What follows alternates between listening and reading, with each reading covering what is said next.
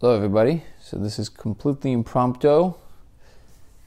Me and, me and my beautiful love right here. We decided that today is marked as the 11th, the day of the 11 year mark of Joe Rogan's podcast when it started streaming, and I wanted to do it for a while, and uh, I figured that's that that seems like a good mark. Now I'm not really sure what I'm going to talk about, but think uh, this should be fun or a fun experiment. So I'm gonna have a little chat and I'm gonna carry it into uh, Christmas itself, which is very fitting.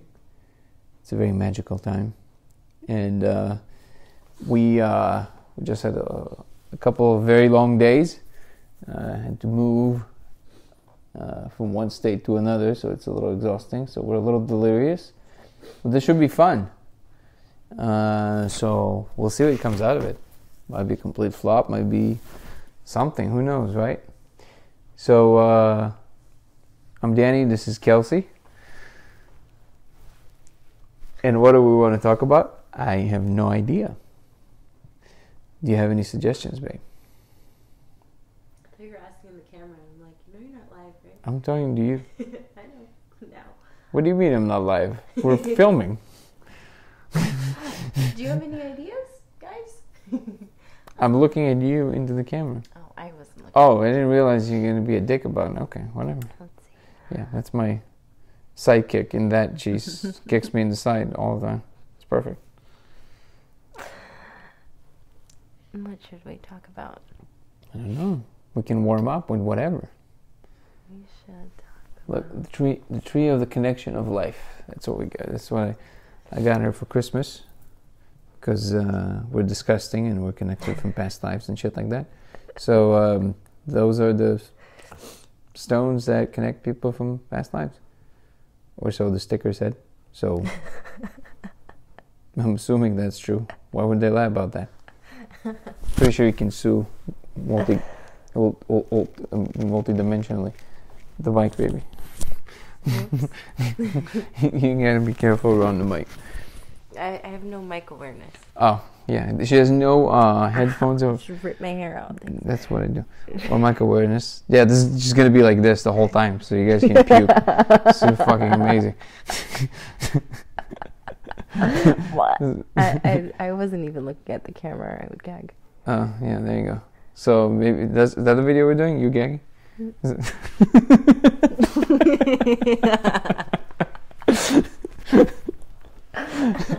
uh, this is PG thirteen.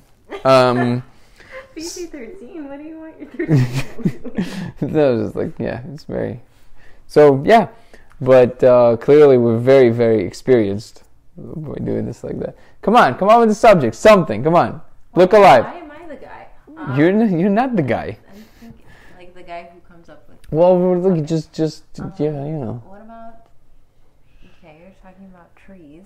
trees. Yeah. Seems to be that uh, things that arise just make they're coming from a tree formation. Like as you get more. You mean you mean you mean things in general? Yeah, things in general. Wow, you went deep real fast. Okay, I like that. So Like even like those hypergraphs and wait, wait, wait. So you gotta like, or, you know, people are not you know in on like conversations we're having, so we have to No, no, like. no, but you you're wondering what direction What, so what hypergraphs? You would be the guy to explain what a hypergraph. But if you bring up a subject, you should consider there's an audience of nobody right now, but but you should take that No, no, nobody no, no, seriously. but you're gonna give a better explanation. But sure, but like no, but don't just pitch me things to talk about. I actually want to have a genuine conversation. Come on. You asked me what.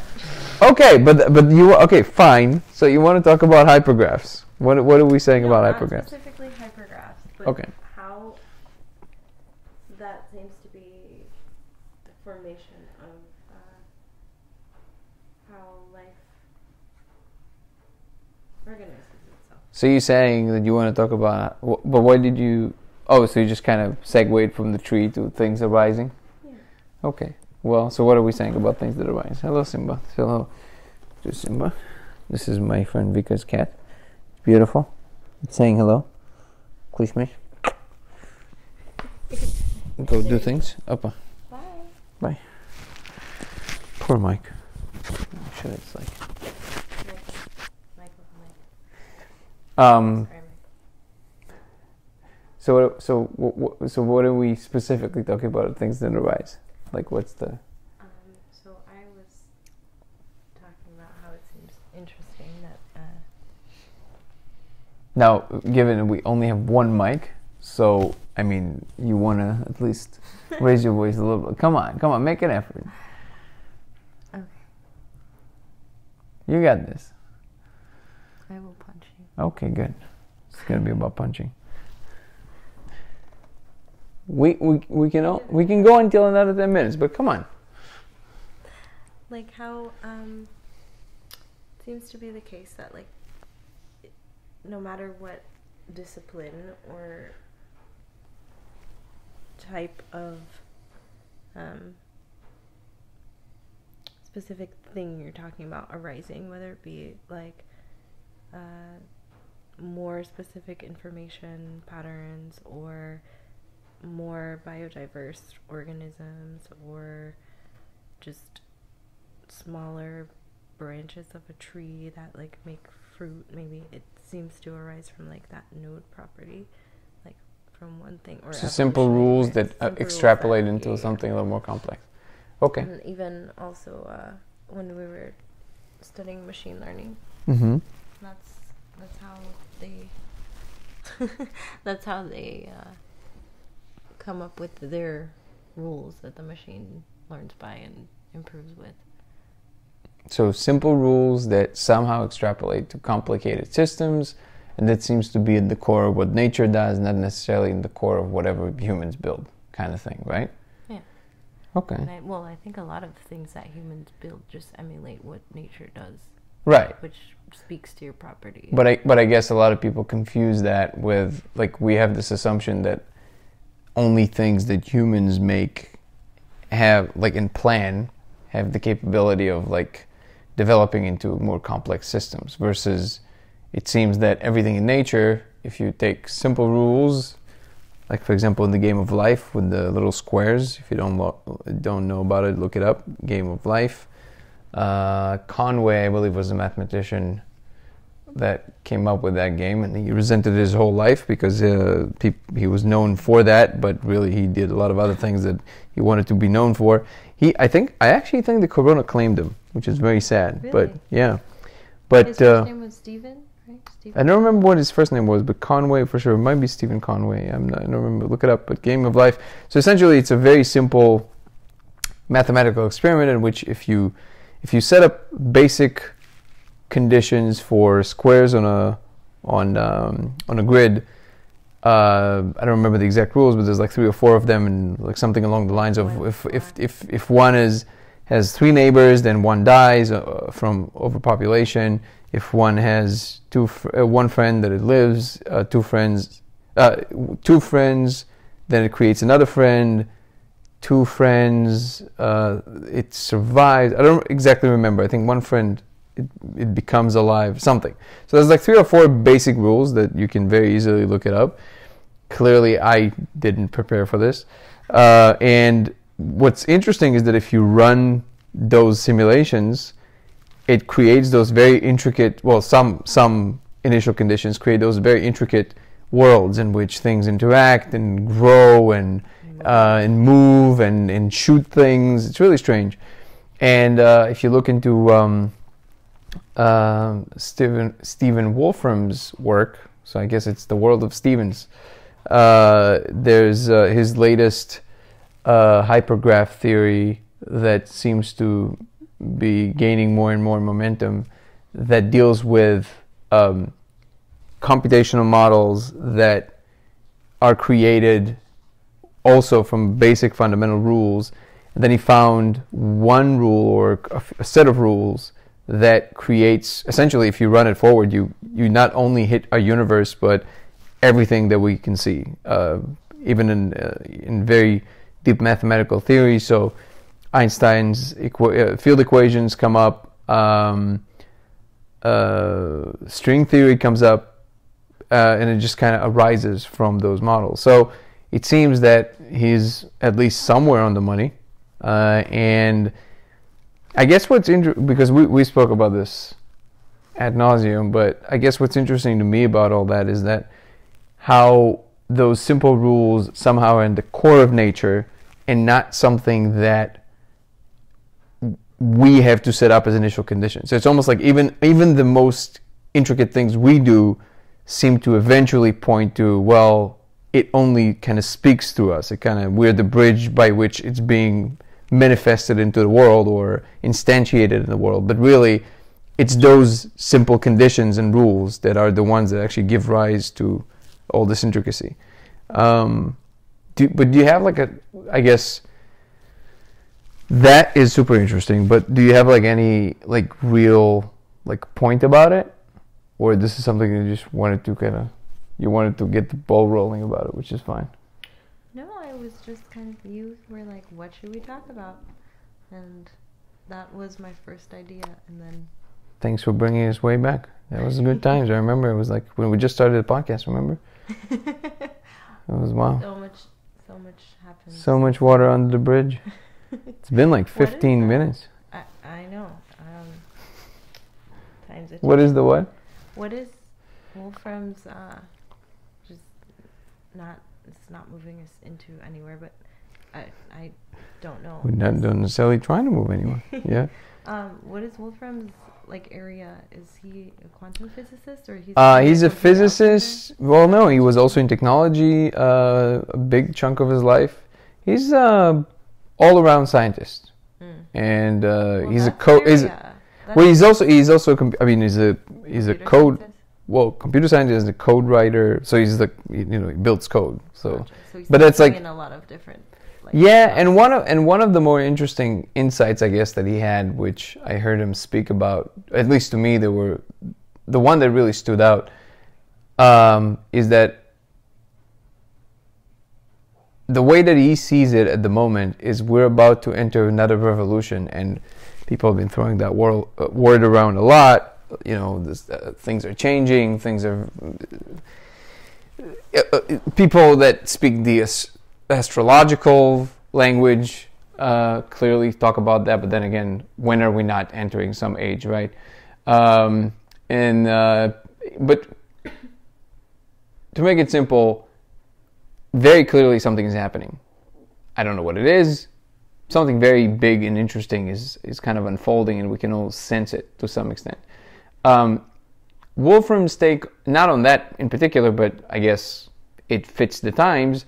But the thing that he outlines is that we're entering a stage in which we start to understand that if we really want to understand the world, the real laws of nature, we're he equates it to the time in which we realize that certain things cannot be expressed without mathematics, for example. So back in the day, you could express things in natural um, uh, philosophy, and uh, you could just talk about things that- logically, which would be in the language that you spoke at the time, and at a certain what?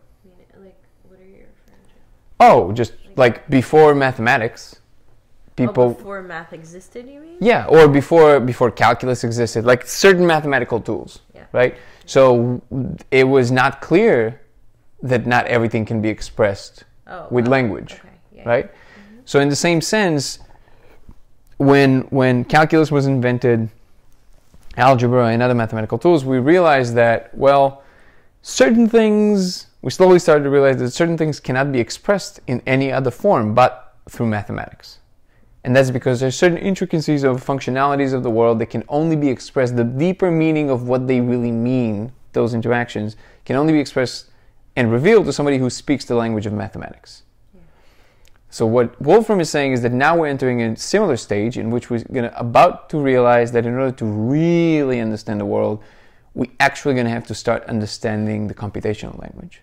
And not just knowing how to code something, but to really understand in a, on a deep level what computation is, just like, you know, when you dive into the world of mathematics, you slowly start realizing what math is, and it's an infinite uh, discovery journey. And so computation being taking in information and processing it. So that's the thing. So that's a really good question. Um, computation is that that's what I mean by and I'm sure or to the degree that I understand him to say I think that's what he means is that you really have to start diving deeper and deeper and you're going to start understanding what computation really is just like with everything else that is complicated you can't just So slap there's a sticker Like, definition that would there is a definition and I'm sure there's one in the not- dictionary not that would embody exactly what you mean. I- by- the real deeper i guess if i would have to you know instead of dancing around it if i would have to encapsulate that in a few in a few sentences is uh simba is exploring the world right now. There's a very fascinating bag that he discovered that he needs to He's folding it. he's folding it. He's a very organized cat. Um so he's literally folding it. It's really hilarious. Um there's nothing like a cat that decided to tidy up the midnight. mid mid impromptu podcast at midnight. There you go. It's like this this corner of the world seems to be unorganized. Oh, I mean, and, and now I'm gonna bite it. The bag. Okay, Yeah. where are you bringing the bag? Okay. Whatever. So, anyways, um, if I would have to encapsulate what I think he means by what we we're gonna have to understand what we're gonna have to speak the language of computation to understand the world, is that the world might be computational. Okay. So it might actually well, but that's it's that's not so. Either you understand this, eh, which is possible. I'm not saying it's like in a you know in a negative uh, vein.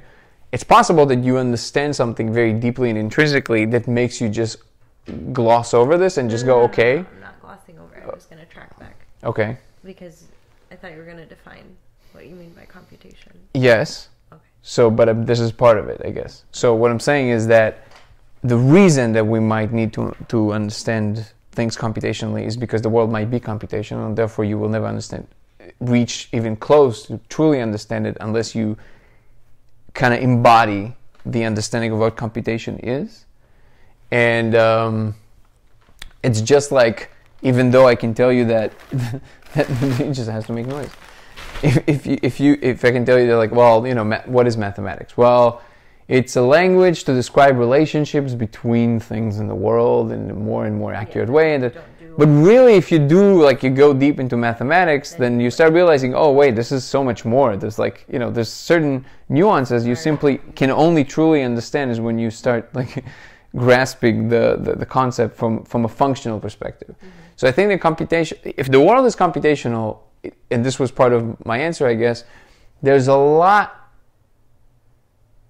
that it means about the world. It's not just to say, well, it's computational. Well, what does that mean? Well, one thing it means is that the property of computing things is intrinsic in the fabric of reality itself. Now, that's not a given. So what I'm asking is like even more basic than that. I'm saying when you say the word computation, Mm-hmm. do you mean taking in Transfer of information, information and storing of information, processing information. Uh, we can look up, uh, I guess, the. Um, No, no, no. I don't need a dictionary definition. Yeah, so, what well, you refer to. when I refer to, well, when I, for me, computation, so I don't know if that's what Wolfram means by that, but for me, computation is essentially uh, the, the process by which information transforms, moves, interacts, and influences things in the world okay. in all forms, in all shapes. Which seems to me seems to be that information is fundamental, but you know this is a, absolutely an open debate, and uh, I think that um,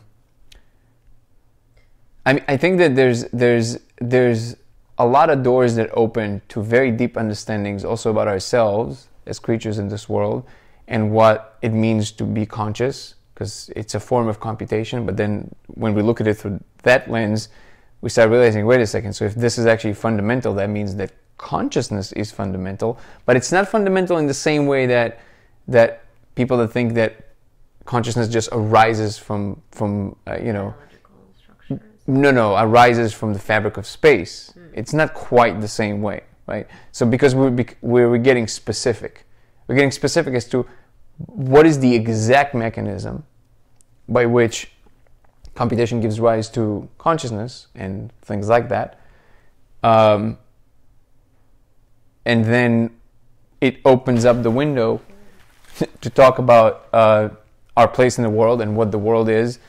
And um, well, okay, so let me just bring it back a little bit because you know, it's it's not the reason that it stood out to me that that is the thing that stands out to Wolfram because first of all, there's not a lot of thoughts or ideas that when you hear them, it really kind of makes you pause and like, wait, I really never thought about that.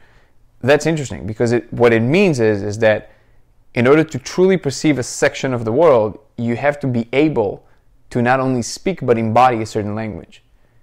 And I think a good analogy to that is when you go to a new country and you're trying to learn a new language. Let's let's say you, you go to France or or uh, Italy or somewhere, right? And then you decide to stay for a few months and you want to learn the language that way, which is the best way to learn. Why? Because you you you immerse yourself in not just the spoken word, but in the mannerisms, in the culture, in the way that people do things, which is an integral part of the language itself.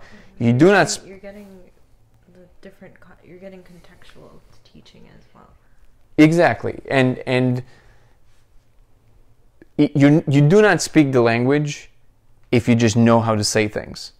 You start truly speaking the language when you start embodying the behavior that the language evokes in in in, in a person, and that means. And by the way, when, so you know, you you would start seeing certain cultural norms. Like let's say you walk into a room, and uh, there's a certain you know there's a certain faux pas you were a part of or whatever it is that happened that kind of people looked at you funny and you didn't realize why. A month goes by and then you start speaking the language a little deeper and understanding some of the nuances of behavior and all of a sudden you look back and you say oh wait a second. That that was crazy. Like i looked like a fool. Well you couldn't see that part of the world. You couldn't see that part of interaction in that moment because you did not speak a certain section of the language. You did not embody that. And that's true across the board. And if that's true, then, and Wolfram is on the money, that means that we all sh- need to truly understand and do some computation to a certain degree so we can start understanding or seeing certain sections of the world. Imagine that there's literally interactions right in front of you. I don't want to get like too airy fairy, but y- there's certain interactions of the world with itself and with you that you simply are completely blind to because you don't speak, you don't embody a certain section of the language that the world requires you to speak in order f- for you to see those nuances. Yeah. That's why that's why that, that, that part really stands out to me. I think there's a little bit of that, uh, learning how to speak that section of the language, or learning how to immerse yourself into it, or uh, understand it truly. But then, um, I guess a prerequisite of understanding it truly is something that we're not so great at, which is, uh, or great at in teaching right now, or uh, great at in teaching right now, or or placing importance on is learning things in a general capacity. So like generalizing skills to like different areas of study. Like I think we talk about this a lot. It's like um, study of botany isn't isolated to botany. Whatever you learn there is also applied to everything because what formed those structures or what uh, systems you're learning about doesn't just exist in isolation. It's like physical properties, the way it interacts with other things. Um, at the root, probably math, right? And uh, the way that we teach or like tend to think about things is like by putting them in boxes in isolation, and probably why Wolfram is so on the money is that he's a generalist and a generalist in science and kind of has his hands in different parts of understanding. So you're saying that in order to see certain sections of reality, we we have to have a lead, like somebody to to lead the way, somebody was a real. Not um, even somebody to lead the way. Just I think we need to change the way that we think about things in general, or learn about them, learn about different concepts, because you can't you can't see, like, like you losing the forest for the tree. You're like looking in so zoomed in um, a window that you can't see how things relate and like relation creates meaning for things. So how, how would, do you think we should go about start doing that? Because I guess the reason that it is that way is It's because so that people can make actual progress and specialize in, in specialized knowledge. but and also it feels like it's a it's a it's an yeah it's basically like an attention span problem Yeah. there's so much you can There's pay so attention to on a certain level and Right. there's so much you can actually make headway on um, as far like for example like my uh, well i used to work in the lab and uh, a genetics lab and the things that you study are so specific as to almost not matter but you have to pick a thing that's actually testable to make any headway um, or or like actual discovery discoveries and not just be uh, essentially like a philosopher. so somebody that can see so so But so so, no, so that can somebody can see that you made progress okay No, to actually make progress. So if you just say like, um, I want to figure out how I'm using plants because that's my like research background, but um, I want to see how to make this plant hardier in like rough winters or something. You're not going to be able to figure that out by just like looking at all the plants and like positing what it could be. You have to like break it down and look at the genome and say like I think this gene might have something to do with it. Let's knock it out and then test it and like do a bunch so, of so doesn't that fly in the face of what you said a second ago So that's what I'm saying is that it's that's so specific as to not as to almost not matter, but it's like necessary to make the actual discovery. But I'm saying that that seems to be the way that we teach everything. I think there needs to be a mixture. Like so there do need to be specialists, right? But it seems like even like in the general educational system, um, we separate the, the disciplines and, and don't even talk about how they relate to each other so you can start making connections. Um, so, like, yes, there is a reason why you do research that way to make headway, but then what does that mean? What does it transfer to? How can we connect it? How can we, like, have uh, interdisciplinary discussions more? So, So you're saying so op- that it open- op- matters. Op- open up the the way that education is done to some degree of open source exploration, even if you specialize in something, um, and and just basically inculcate that in the way that curriculum is being structured in schools from the Yeah. get go. and yeah, and I bring up academia because that's mainly where our newer discoveries come from. It's all of our research is uh, our genuses are based in academia, right? But uh, You think so? well, no, like not all the smart people, but I'm saying like all of the discoveries that come out of the world right now are like you know It's the only places where it's available, right? that's that's what I'm saying. Like the tools are there.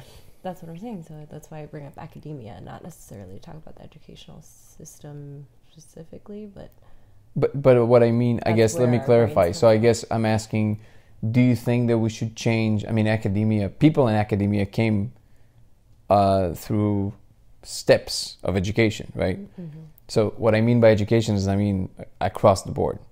So so essentially, like also So even before even before you go to grad school, you're saying there should be like already hints of thinking like that, and especially when you go to grad school, even though you, you you're going through this like much more tedious and uh, specific path, you should still have this kind of um, not just open-minded attitude, but also open-minded tools, so to speak, that we should develop that maybe will incorporate the new uh, Yes. open sources that we have and the way that they're integrated. But isn't that already happening? So yes, but what I'm saying is that the people who are in charge or or the the general push, I think, should be why does it matter and how do we make connections to have those conversations because to me it seems like the way that things have to be segmented to make discoveries have like it, it's just like spilled over into this like hyper categorization almost to where like everyone has their specific vocabulary again which is necessary to like know exactly what you're talking about in that realm but So from all the trees, we can't use see a forest.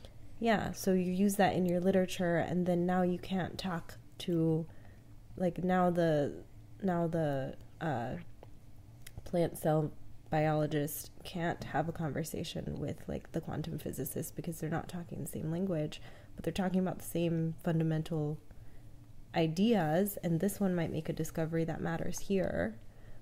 Uh, So you're saying that it's almost like they become different species of knowledge. yeah, That and they can't mate with each other and anymore. they also classify themselves as that and teach it to the new minds coming up. So they're they're also not teaching how to so scientists should mate more is what you're saying, generalize. with each other. They should intermingle. they should intermingle. Yeah, yeah. But it's the same issue. It's all about sex. It's- yeah. Uh, great reading between the lines. Uh, it's it's the same issue that you're saying with language and immersive experiences.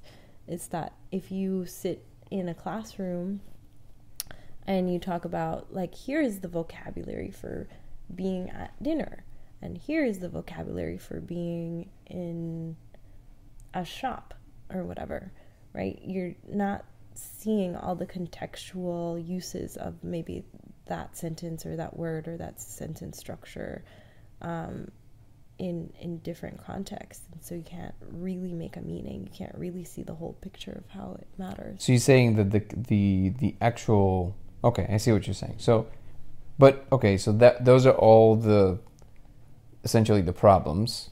How do we move from that? Do you have any ideas of like how we can potentially move away from that? Less jargon, think more generalized language. I think posing actual problem, like actual like real life, it kind of speaks to how um, Elon teaches kids, or his like uh, rule about like teaching kids new things is just give them a problem and the tools and uh, don't tell them how to use the tool. Like show them why you why you need it. Um, I think that is a big thing. So from a real world problems engineering shown- kind of yeah, kind of being shown like real applications. applications for a thing and not uh, necessarily coming at it with um, brand specific, already existing uh, uses. Like, this is how you will use this knowledge, but by saying, this is a thing that matters, slash, this is a, an issue that we can solve, and what are the things that we can use to get there? Because then you're going to look into like this facet and it connects to uh, a different discipline, and like that discipline has a key that like yours doesn't, and just it it's just a, a a wholesome issue because again nothing exists in isolation so you can't just use the specific jargon and knowledge that you have That's a really good point. it. So I, I think you're right. I think there's there's got to be, but there's got to be a commitment from institutions to slowly change that kind of that's what thing. i'm saying it needs to be top down for sure So what do you, so and do you, that do- uh, so do, so do you think? I'm sorry, I cut you off. uh not really it wasn't super important continue Well, no, please. no no no but you're going Oh well, I guess I guess I'm saying is that that that's that's a really good point. I think that real world applications of things and looking at problems and knowledge in general around real things in the world uh, and real applications in the world um, is key to speak the more general language of functionality. And I think that even in domains like um, theoretical mathematics and theoretical physics, we're starting to see a world, and well, maybe not in theoretical mathematics because that's you know that, that goes pretty pretty far. But at least in theoretical physics, we see more and more there's certain things that start meeting um, applications. So like things that before were completely theoretical, all of a sudden now they start to flirt with real, actual production of things. Like you know, quantum computers is one example, um, but there are many many others. And I think that ultimately this is kind of brings us back full circle to whether or not the world is computation. I think that whatever the human mind comes up with, ultimately, maybe maybe in a very far future, who knows, but ultimately we're going to have to face and deal with the question okay but where did that come from like, does it already exist and we're just E- either it exists or is conjured from something in nature makes no difference to the point that that means that it is a part of the world yeah. in some form So which know what? means I think everything is just uh, the specific connections that are made, and that I kind of again brings us full circle to that node idea that we were saying. So, if you're saying that information already exists, and uh, for example, things that humans figure out, humans are just wired in a way that they can make those certain connections or like draw this line to this line when the lines or sorry the points already exist um, but you're just co- you're just making that connection. That in the same way that we take raw materials and build like a rocket ship like i guess that's computation but the c- connections that you're making the no, knowledge i guess uh, this is the, this is david deutsch's definition of, of knowledge which is it's information that can do work.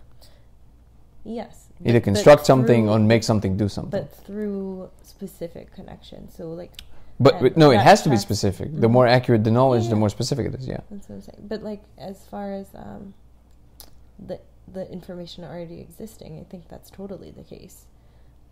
Yeah, I think well, this actually this is kind of a nice extra full circle for Christmas time. That uh, the primary thing seems to be inter- interactions, relationships between things, because you know if there's one object in in in the in the void by itself, even if it's conscious, it has no nothing to bump against, so to speak, or to interact with, or to understand, or to see. Uh, and you know, if, if we're talking about something more complex, then let's say a human all of a sudden appears in the middle of nowhere. Uh, it's uh, it's not like there's nothing that it's like to be in relation to anything else. So it's kind of it's pointless. But in that case, it's a little different because the human has certain attributes I just To-. Uh, to to which it can be relating to. But what? uh, so t- because this started with you talking about Joe Rogan, have you seen the one where he, Hey Joe, thanks for watching. thanks for being our only. where he's talking only- about? Uh, I I guess it's like Trump's son's girlfriend. She's like making a speech, but it's during the pandemic, and so there's nobody in the room. So she's just yelling like this slogan into an empty room. There's this meme about like a beaver screaming on a mountain, and he just goes. "Ah!" So nothing. So nothing happens. Nothing happens. Nothing happens. Did the beaver even scream on the mountain? No. And then a tree fell and, squ- and completely squished it. Oh. Uh, yeah, and then it made a sound of a squish. Um, I think that this is a great way to end this uh, little experiment because we are exhausted. but I think it, it not even in just a poetic way, but this is true. This is um, relationships, interactions between things are the main thing. They're the the only thing that causes anything to happen, and that's true from atoms all the way to human beings. And notice that we always say like we're a social animal. We're a social animal. There's not one thing in the universe that is not a social animal. Yeah. nothing exists by itself by definition and uh, really what the the universe the multiverse whatever it is it's it's a it's a collection of interactions. The things by themselves don't mean anything until they bump into something else and then the interactions between those two things defines a thing that happened or a thing that advanced or something that will cause another thing to happen uh, and i think keeping that in mind is really helpful, at least for me, to realize that in the times that for us in our human world, things seem to be chaotic and crazy like it was in this insane year that is about to pass. Um, the one thing that remains always constant is that how we relate to whatever is happening or to other people or to ourselves in that situation is the only thing that determines what happens next.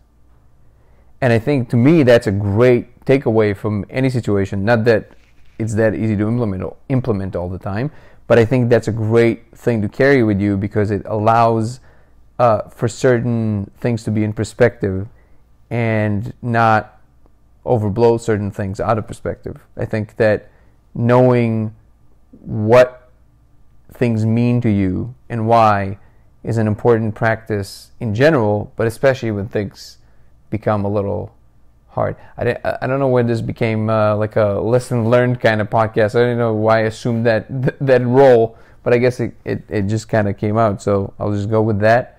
Um, yeah, I mean, do, do you have anything to add, babe? No, I think everybody, well, hopefully everybody took something valuable away from our quarantine this year, the whole pandemic, is that uh, a lot of things that we uh, concern ourselves with or um, place at the highest level of importance actually doesn't cause things to move or matter as much as we think it does and like our relationships with uh, you're saying like the reactivity of our environment but also the people around us whether it be you know like a stranger or like our closest loved ones like that's the thing that actually matters yeah it's been a year but i think that's there was like a purpose for it very intentional feeling Huh. like the world was like hey guys yeah, that's a really good thought. That this happened for us to realize some things about ourselves and our interactions, and we did. And I think we're ready to embark on a new, wonderful, amazing year. And I can't help but notice that it's about to become 42 minutes, which this podcast might run. I'm doing it very consciously at this point. I'm sorry. I, I don't control myself, but at exactly 42 minutes, for the obvious reasons, I have to hang up on you, or whatever this is called when podcast is over. So